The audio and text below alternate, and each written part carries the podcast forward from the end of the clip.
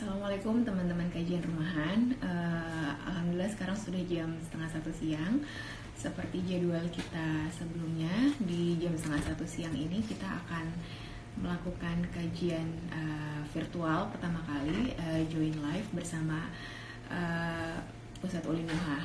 Uh, kita sambil menunggu beliau siap-siap dan kita akan mulai kajiannya uh, mau cerita sedikit tentang kajian rumahan, apalagi bagi teman-teman yang belum pernah uh, ikutan kajian rumahan secara langsung. Uh, kita punya tiga value yang kita selalu usung di kajian rumahan, yaitu menjadi platform belajar yang uh, ramah, terstruktur dan juga bersama ahlinya.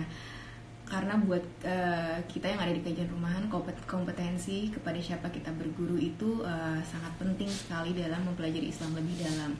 Maka dari itu di uh, selain dengan Ustadz Taufikur Rahman yang biasa kita ngaji bareng di kajian rumahan offline.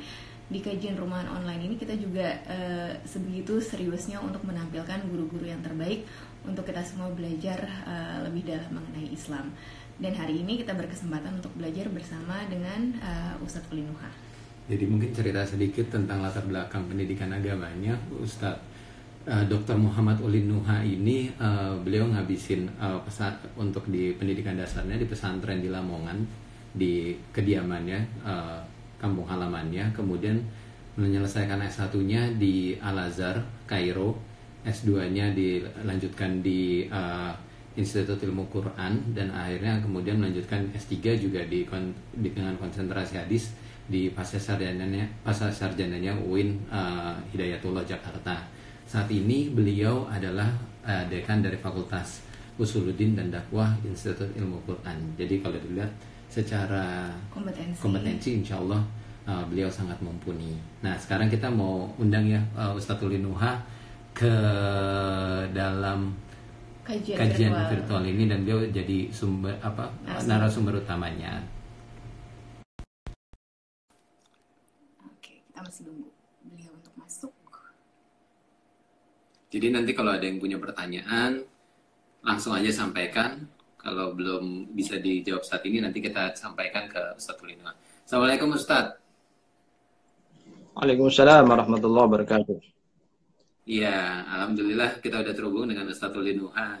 Jadi uh, di kajian kali ini kita insya Allah nanti setengah jam ke depan kita akan bicara tentang uh, makosid syariah dan uh, hubungannya dengan wabah dalam kerangka wabah corona yang kita sedang alami saat ini. Jadi sebenarnya uh, topik tersebut tuh muncul ketika beberapa waktu lalu kan kita dapat fatwa MUI dan beberapa uh, fatwa dari ulama-ulama yang menyatakan bahwa kita itu nggak perlu uh, untuk mencegah menyebarnya wabah ini akhirnya uh, sholat Jumat pun kita bisa lakukan di rumah. Nah saya juga alamin itu di masjid di dekat rumah kebetulan uh, saya berada banyak berhubungan dengan orang tua eh, bapak-bapak itu biasanya banyak juga dari mereka tuh yang ini Ustadz yang uh, tidak begitu saja menerima gitu uh, bisa dikatakan mereka bilang uh, kok sholat aja dilarang. dilarang gitu padahal mungkin ada kalau saya lihat mungkin itu bisa dikaitkan nantinya dengan bagaimana Islam memandangnya dari sisi uh, syariahnya. Uh, selain itu juga uh, nanti mungkin akan dijelaskan sama Ustadz Ulinuha sebenarnya makosyid syariah dalam bahasa kita itu apa sih artinya. Uh, dan kalau dari concern saya pribadi uh, salah satu yang paling tinggi dari makosyid syariah adalah melindungi jiwa kan ya Ustadz?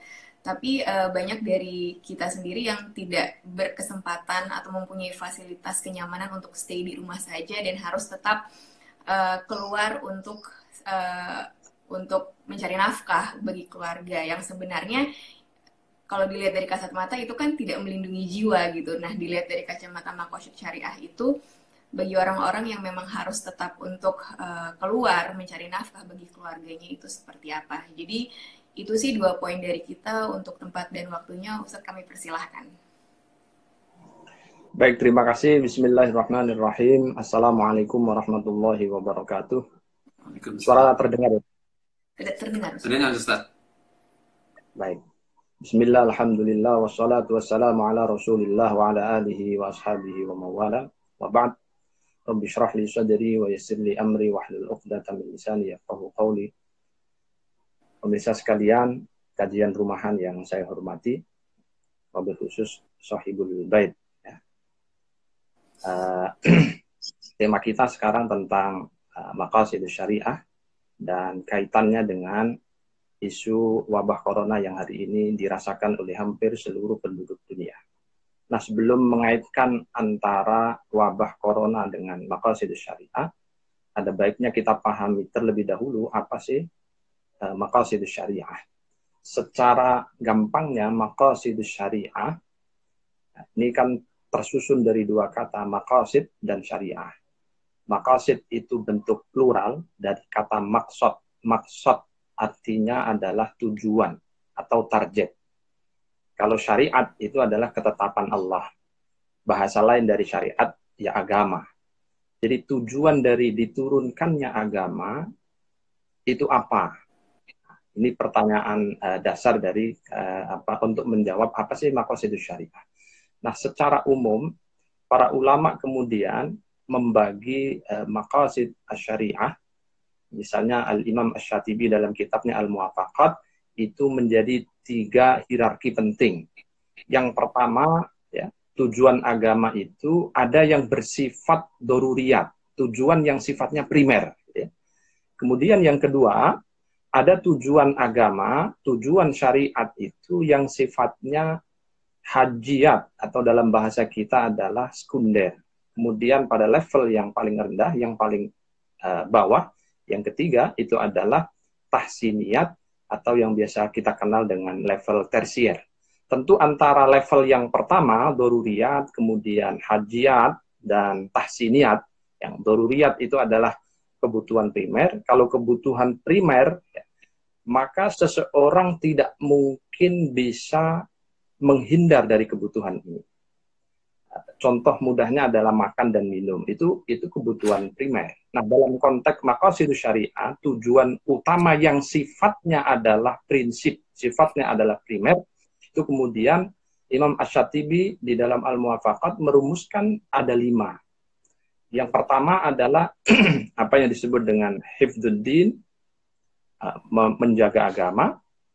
Kemudian yang kedua adalah hifdun nafs atau menjaga jiwa, menjaga diri, menjaga nyawa, kemudian hifdul akal, menjaga akal, kemudian hifdun nasl, ah, ini menjaga keturunan, kemudian yang terakhir itu ada hifdul mal, menjaga harta.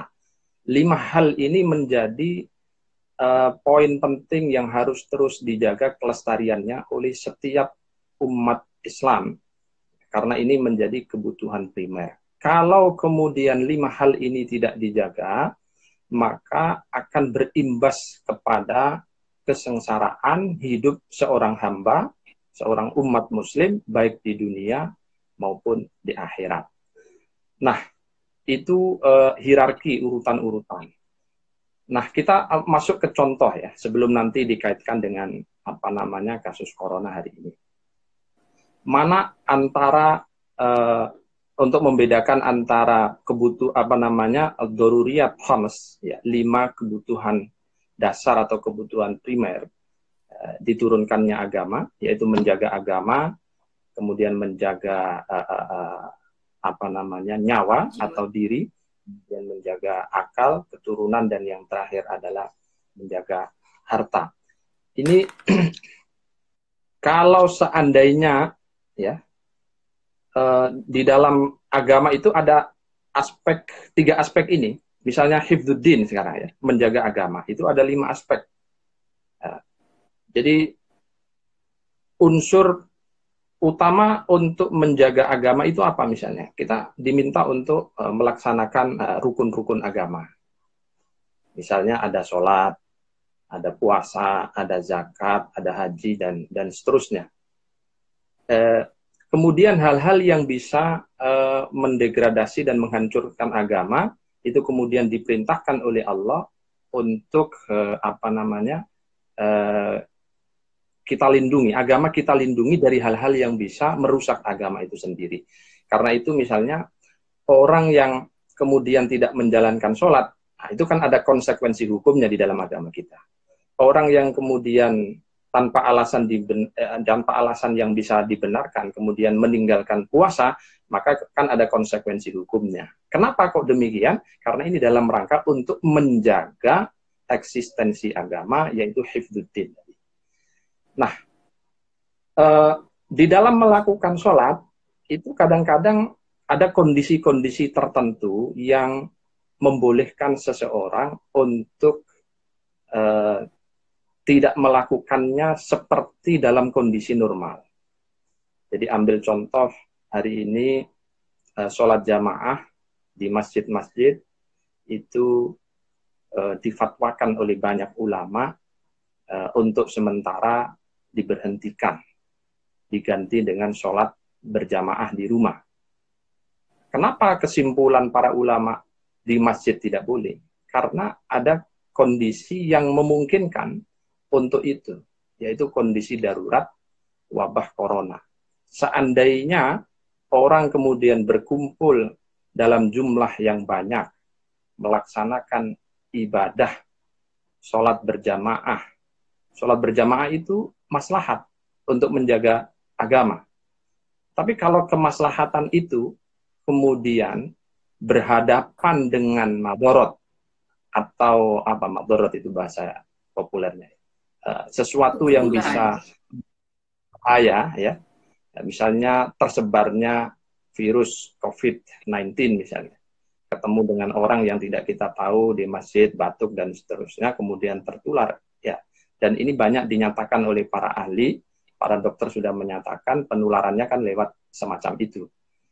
Nah oleh karena itulah maka ulama berkesimpulan walaupun mendirikan sholat jamaah itu ada adalah unsur penting di dalam menjaga agama, tetapi karena ada bahaya yang hampir bisa dipastikan akan menimpa para jamaah, maka kemudian ulama menyimpulkan mem memending dulu jamaah di masjid, dialihkan di rumah. Itu bagian dari maqasidus syariah. Jadi bukan berarti kita takut corona, bukan ajaran agama kita memang mengajarkan demikian. Baginda Rasul misalnya eh, dalam banyak sabdanya misalnya bisa kita kutip, beliau pernah mengatakan firra minal majdumi firaraka minal asad.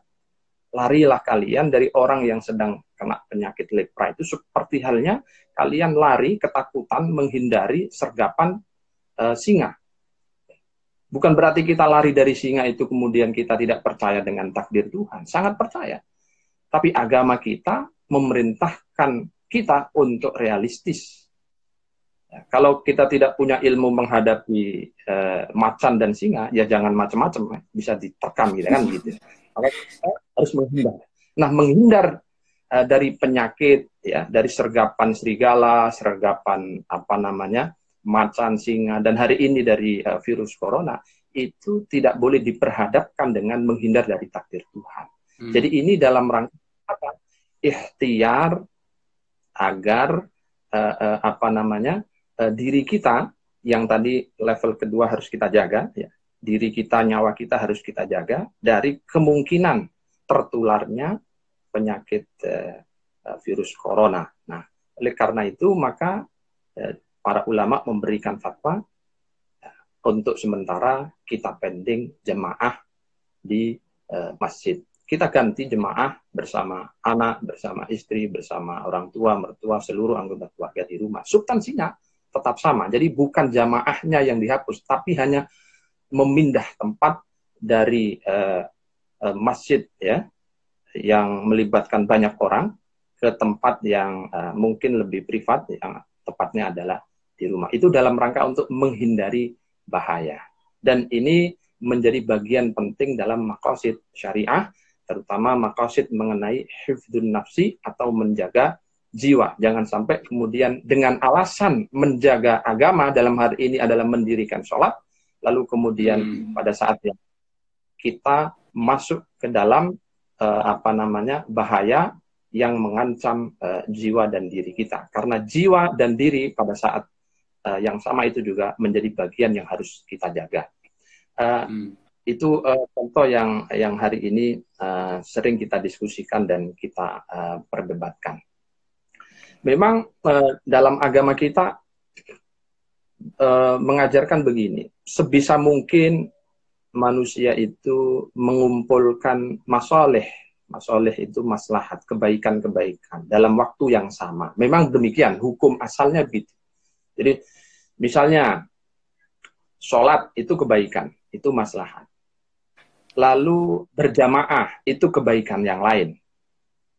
Jadi sholat satu kebaikan, plus jamaah berarti dua kebaikan, plus tidak di rumah tapi di masjid dilaksanakan dengan jumlah yang banyak. Itu kebaikan. Jadi kebaikan plus kebaikan plus kebaikan. Nanti ketemu orang ada silaturahim. Itu baik dan sangat bagus. Dianjurkan oleh agama. Jadi jam'ul masaleh mengumpulkan sekian banyak kebaikan itu dianjurkan oleh agama. Tapi dalam kondisi tertentu seperti hari ini yang terjadi, Jam'ul masoleh kalau tidak mungkin dilakukan, mengumpulkan sekian banyak kebaikan dalam satu waktu dan satu tempat, maka itu boleh dialihkan. Hmm. Mana cara pertimbangannya bagaimana? Nah, kita lihat di situ tadi ada sholat, lalu ada jamaah, lalu ada masjid, lalu ada silaturahim. Ini semua kan gabungan dari kebaikan. Nah, yang termasuk inti mana termasuk inti hifduddin di sini apa? Yaitu sholatnya. Jamaahnya itu masuk dalam kategori uh, perkara yang dibutuhkan manusia, ya, tetapi bisa diberikan rukhsah atau dispensasi-dispensasi dalam kondisi tertentu seperti saat ini. Karena itu, ya, kalau memang ada masyarakat, ada madorot, ya, ada hal-hal yang dianggap berbahaya karena ada virus dan lain sebagainya, maka jemaahnya boleh ditangguhkan, tidak lagi di masjid, ya pindah ke rumah. Nah, dan begitu seterusnya, cara uh, urutan-urutan hierarkis di dalam mempertimbangkan apa namanya uh, pelaksanaan hifduddin maupun hifdu uh, apa namanya uh, jiwa hifdu nafas atau uh, menjaga diri dan menjaga uh, nyawa. Nah, yang perlu kita pahami ya dari hierarki kebutuhan primer, kemudian sekunder dan tersier itu kemudian para ulama menampilkan uh, beberapa kaidah penting. Misalnya yang pertama para ulama mengatakan begini, ad yuzalu. Jadi setiap bahaya itu harus dihindari. Setiap bahaya itu harus dihilangkan. Kenapa bahaya itu harus dihilangkan dan dihindari? Karena dalam rangka menjaga eksistensi diri. Nyawa itu tidak boleh kemudian sembarangan. Uh, dalam ayat dikatakan, uh, janganlah kamu kemudian uh, menjerumuskan dirimu kepada kematian. Artinya apa harus kita jaga betul dan itulah doruriyatul hamas atau kuliyatul hamas ya lima prinsip dasar tujuan primer yang tadi saya sebutkan di Nah, oleh karena itu, setiap hal yang bisa mengancam eksistensi diri kita, nyawa kita, itu harus kita hindari. Maka hari ini yang bisa mengancam apa misalnya? Ya virus corona. Persebarannya agak misterius. Ya.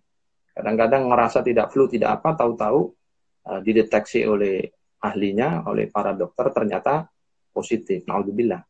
Nah, untuk memutus mata rantai penularan yang sedemikian rupa, Nah, ini harus dihentikan. Bagaimana caranya? Ulama beristihad. Ya sudah, kumpul-kumpul dikurangi. Kegiatan uh, keagamaan yang melibatkan uh, banyak masa dikurangi untuk lagi-lagi uh, meminimalisir dan memutus apa namanya persebaran virus yang mematikan ini. Jadi abdororu yuzalu bahaya itu harus dihindari.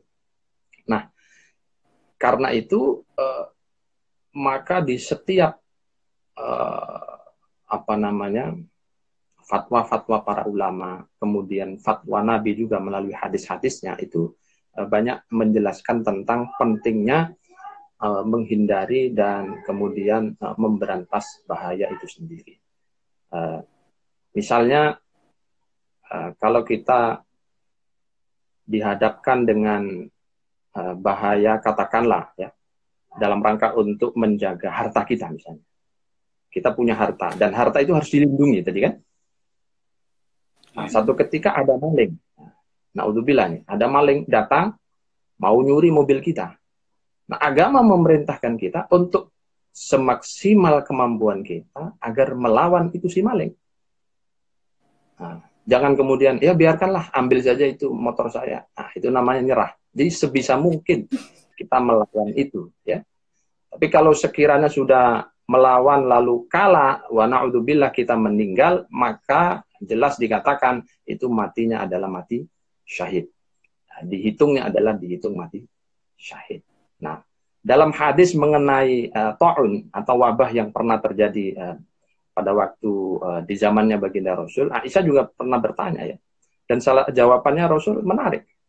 Jadi seandainya ada wabah yang menimpa satu kaum, ya, itu caranya kan dua. Kalau dia sudah ada di dalam satu daerah di mana daerah itu sudah kena wabah, maka orang yang sudah di dalam daerah yang kena wabah itu tidak diizinkan keluar, dia harus dikarantina. Nah, orang-orang yang di luar daerah uh, tersebut itu tidak boleh memasukinya. Agar apa? Tidak tertular. Nah, seandainya orang yang sudah ada di dalam satu daerah yang sudah kena wabah, kemudian dia bersabar, sudah mengikuti semua petunjuk-petunjuk dokter misalnya uh, dengan apa namanya uh, physical distancing dan seterusnya, tapi ternyata dia tetap kena penyakit, Nah, di sini dikatakan mata syahidan. Dia insya Allah dicatat sebagai orang yang mati syahid, syahid ukhrawi, syahid uh, di akhirat. Nah, ini prinsip-prinsip uh, penting di dalam agama kita. Nah, kaedah yang kedua, ya, ini juga yang sangat penting uh, terkait dengan uh, apa namanya peristiwa yang hari ini kita hadapi, dan ini uh, uh, perlu saya sampaikan yaitu kaidah yang mengatakan darul mafasid muqaddamun ala jalbil masalih. Jadi uh, menghilangkan bahaya itu jauh lebih diutamakan daripada uh, melaksanakan sesuatu uh, kemaslahatan. Jadi sholat jamaah itu maslahat. Hmm. Tapi menyebarkan virus itu mafsadat. Bahaya. Nah, ini kan dua hal yang diperhadapkan antara maslahat dengan mafsadat, antara kebaikan dengan keburukan. Mana yang harus dipilih? Menurut teori tersebut, ya, kaidah mengatakan yang didahulukan adalah darul mafasid. Jadi bahayanya harus dihindari. Nah, jangan kemudian nyelonong baik gitu ya. Ya sudahlah saya sholat saja mati kan sudah dicatat sama Allah. Itu namanya sama dengan Eh, menceburkan diri ya, ke kolam di dalam kolamnya ada uh, apa namanya uh, buaya itu sama saja itu dengan bunuh bunuh diri jadi darul mafasidnya didahulukan itu prinsip dalam ajaran agama kita nah memang masih banyak kawan-kawan kita yang berpedoman janganlah takut dengan virus corona takut sama Allah, Allah. kan sering ya yeah. Yeah. karena alasannya apa alasannya misalnya begini Virus corona itu makhluknya Allah. Allah yang menciptakan. Kenapa kita harus takut dengan makhluknya?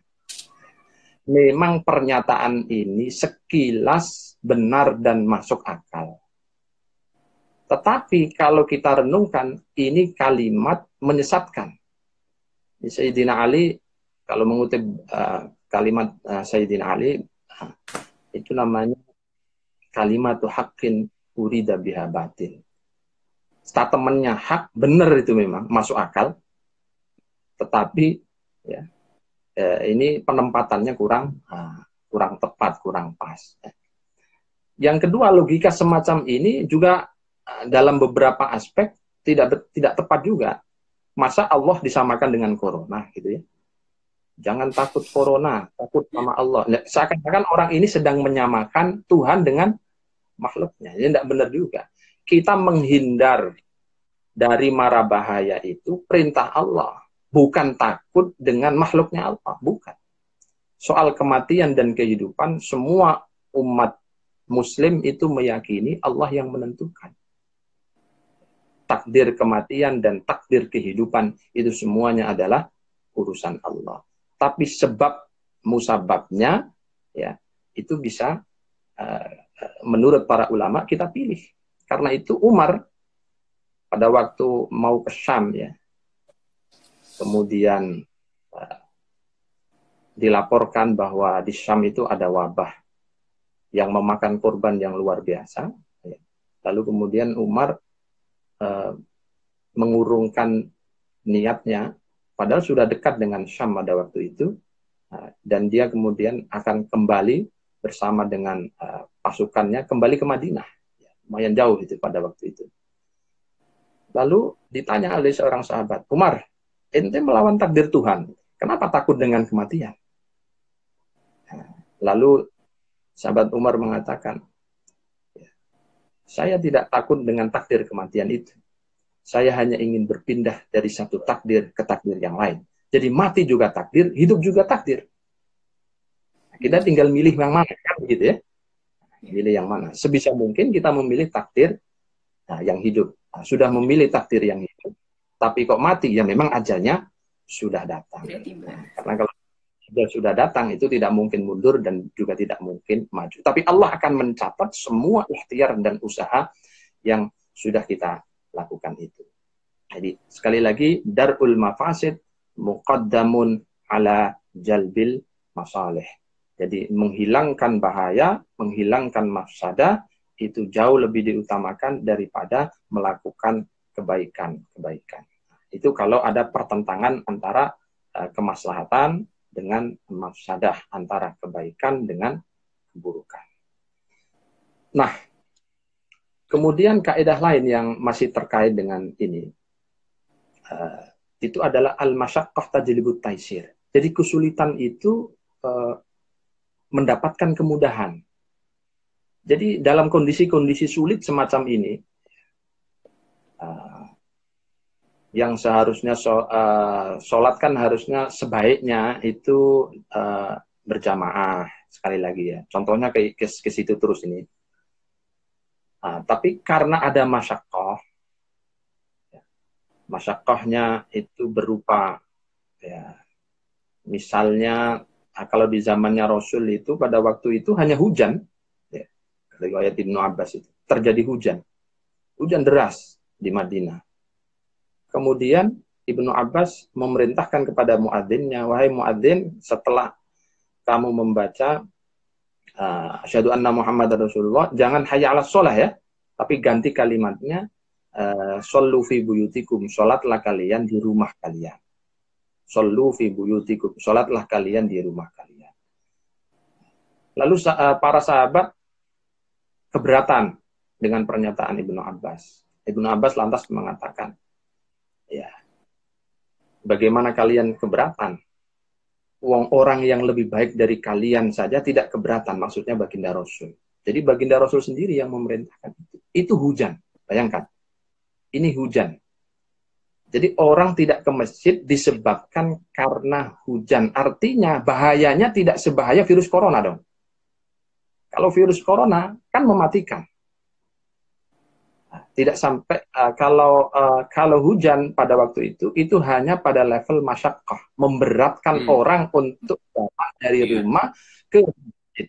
Nah hari ini tidak sekedar memberatkan, tapi levelnya di atas lagi apa? Membahayakan.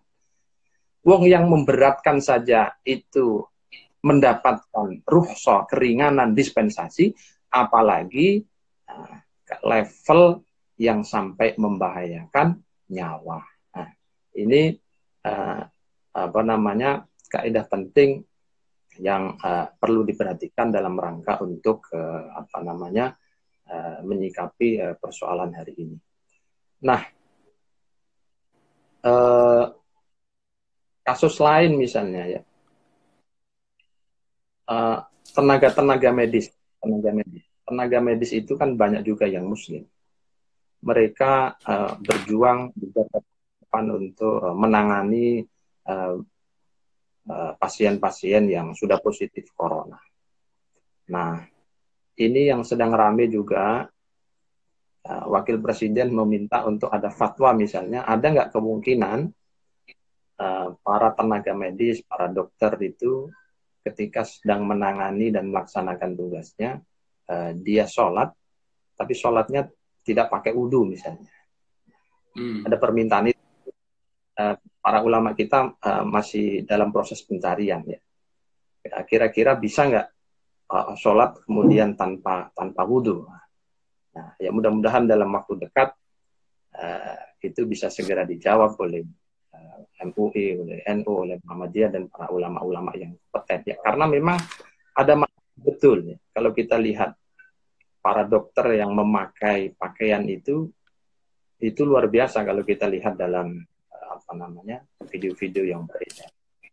Kalau misalnya penanganannya itu membutuhkan waktu lama, ya, seperti apa gitu ya? Ini kan kalau meninggalkan sholat kan juga tidak memungkinkan. Nah di situ para ulama eh, juga membuat apa namanya misalnya uh, kaidah tadi al masyakkah tajlibut taisir. Kalau memang masyakkah ya karena ada masyakkah maka boleh juga sholatnya misalnya di jamaah.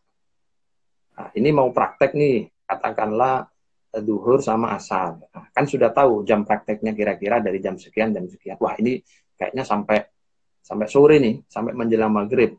Nah, daripada sampai sore ya sudah. Uh, sholatnya ditakdim, misalnya didahulukan, dilaksanakan uh, duhur dengan asar di jamaah takdim. Nah, kira-kira uh, fikihnya menjadi begitu.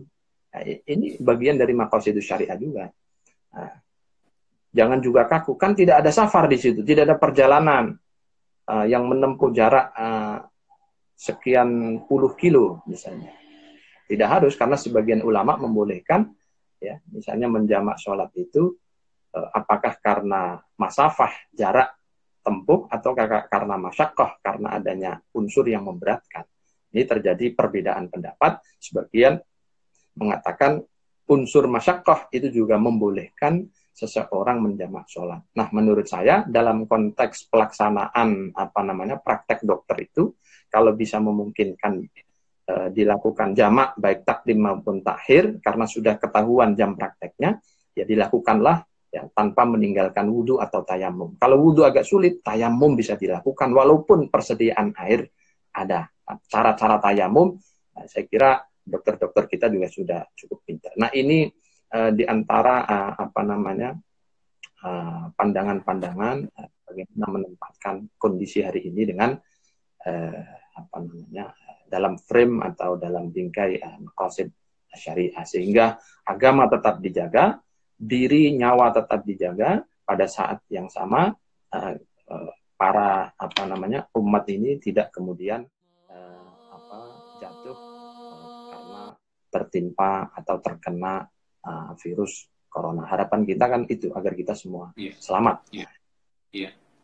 Uh, jadi kalau untuk ngerangkum sedikit sebenarnya tadi uh, Ustaz Ulinoha udah menjabarkan banyak sekali hal tentang makosid itu syariah itu apa, seperti apa, urutannya, ada hierarkinya ternyata untuk kaidah-kaidah dalam Islam dan tadi sudah bahkan dijelaskan bagaimana salah satu kaidah juga dalam Islam bahwa menghindari mudarat itu lebih diutamakan atau didahulukan daripada mengambil manfaat. Jadi mungkin kalau buat kita sendiri sebagai uh, orang umum yang uh, sedang belajar Islam, sebenarnya kaidah-kaidah seperti ini tuh uh, jarang sekali nggak banyak orang yang benar-benar mengenal bahwa sebenarnya Islam itu udah menyediakan kaidah-kaidah yang bisa yang digunakan dalam kehidupan sehari-hari yang kalau dimengerti kaidah-kaidah tersebut sebenarnya memudahkan kita dan mungkin bisa juga dipakai sebagai salah satu acuan ketika kita sedang melaksanakan kegiatan sehari-hari. Apakah itu yang kita lakukan itu melindungi jiwa kah, melindungi agama, melindungi harta, dan bagaimana kaitannya dengan ibadah kita sehari-hari.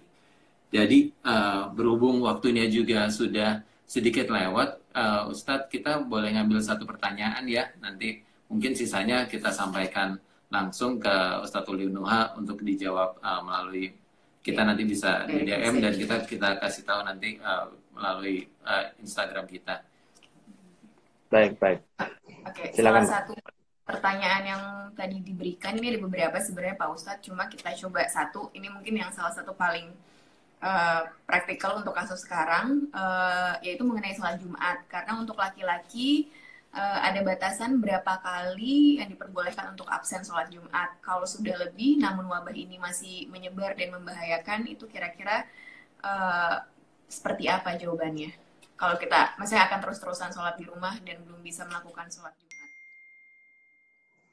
Uh, baik, uh, tadi sudah saya kutipkan salah satu kaidah penting ya, yaitu darul mafasid muqaddamun ala, jal, ala jalbil masoleh tadi. Jadi uh, menghindari bahaya itu jauh lebih diutamakan daripada uh, mengambil kemaslahatan. Uh, melaksanakan jumatan itu maslahat, ya. tapi menghindari bahaya, ya terkenanya virus, ya, itu jauh lebih diutamakan. Memang di dalam kitab-kitab fikih itu dikatakan tidak boleh meninggalkan sholat Jumat ya kecuali dengan dua alasan, yaitu udur ya dan yang kedua adalah khauf atau takut. Jadi hanya dua alasan saja menurut kitab-kitab fikih. Nah, pertanyaannya, apakah virus corona hari ini sudah memenuhi dua syarat itu? Tentu sudah. Nah, hari ini semua orang ketakutan, paranoid dengan kasus ini. Karena persebarannya luar biasa. Hari ini Indonesia saja sudah berapa? Hampir seribu kan, 800 sekian. Nah, bilang mudah-mudahan tidak sampai angka seribu kan begitu. Jadi persebarannya begitu cepat. Banyak orang yang kemudian uh, merasa khauf, takut gitu. Dan, dan, dan unsur yang kedua masyarakat, jelas terjadi masyarakat gitu ya. Nah, kalau dua unsur ini terpenuhi, maka yang semula jam, Jumatan itu wajib karena bagian dari hifdzuddin ya, itu menjadi tidak wajib atau paling tidak turun menjadi jawas boleh saja sholat Jumat itu hukumnya boleh tidak lagi wajib. Tapi kalau kemudian pemerintah dengan pertimbangan para medis, lalu para ulama dengan pertimbangan keilmuannya, ya, menfatwakan, pemerintah menetapkan bahwa uh, hari ini harus stay at home, belajar dari rumah, kerja dari rumah, sholat atau ibadah dari rumah, Nah, maka yang semula wajib karena ada udur dan kemudian ada ketakutan menjadi tidak wajib, ya. Nah, sekarang ditambah dengan larangan pemerintah, bahkan anjuran untuk hanya stay di rumah, semua dilaksanakan dari rumah. Nah, maka e, melaksanakan Jumat di masjid menjadi tidak boleh. Kalau kita tetap laksanakan berarti kita muhalafatu amril uh, umara ulul amri. Dalam hal ini pemerintah. Pemerintah sudah menetapkan stay di rumah sholat jamaah di rumah jumatan diganti sholat duhur. Nah kalau kita tetap melaksanakan jumatan berarti kita melanggar uh, perintah ulil amri. Di sini uh, maka kita berdosa. Karena itu tidak menjadi masalah. Seandainya pun dan ini kita tidak berharap misalnya kasus ini berlanjut sampai berapa bulan ke depan, misalnya, lalu kita meninggalkan sekian banyak apa namanya eh, jumatan karena diganti dengan sholat jumat di rumah, insya Allah tidak mengapa ya, insya Allah kita tidak berdosa karena itu ya, karena memang ada dua unsur al khawf tadi rasa takut dan kemudian ada masyarakat ditambah dengan anjuran para ulama dan juga uh, edaran dari pemerintah agar kita tetap stay di rumah. Insya Allah tidak menjadi apa-apa. Oke Pak Ustadz, terima kasih banyak uh, untuk penjelasannya sangat padat tapi sangat mencerahkan. Uh, buat beberapa teman-teman yang pertanyaannya belum dijawab, insya Allah akan kita sampaikan langsung via direct message ke Pak Ustadz Olinuha dan nanti insya Allah akan dijawab dan akan kita share juga jawaban dari Pak Ustadz via direct message di Instagram uh, alhamdulillah sudah selesai kajian virtual pertama kita. Semoga insya Allah, uh, insya Allah uh, kita akan ada lagi yeah. kajian virtual selanjutnya. Kita mau bikin rutin. Semoga bisa uh, menjadi penyemangat di saat kita sedang uh, di masa-masa seperti ini. Yeah. Nah, itu terima kasih banyak Ustadz Olinoha. Sampai berjumpa lagi teman-teman semuanya di kajian virtual kita. Assalamualaikum warahmatullahi wabarakatuh.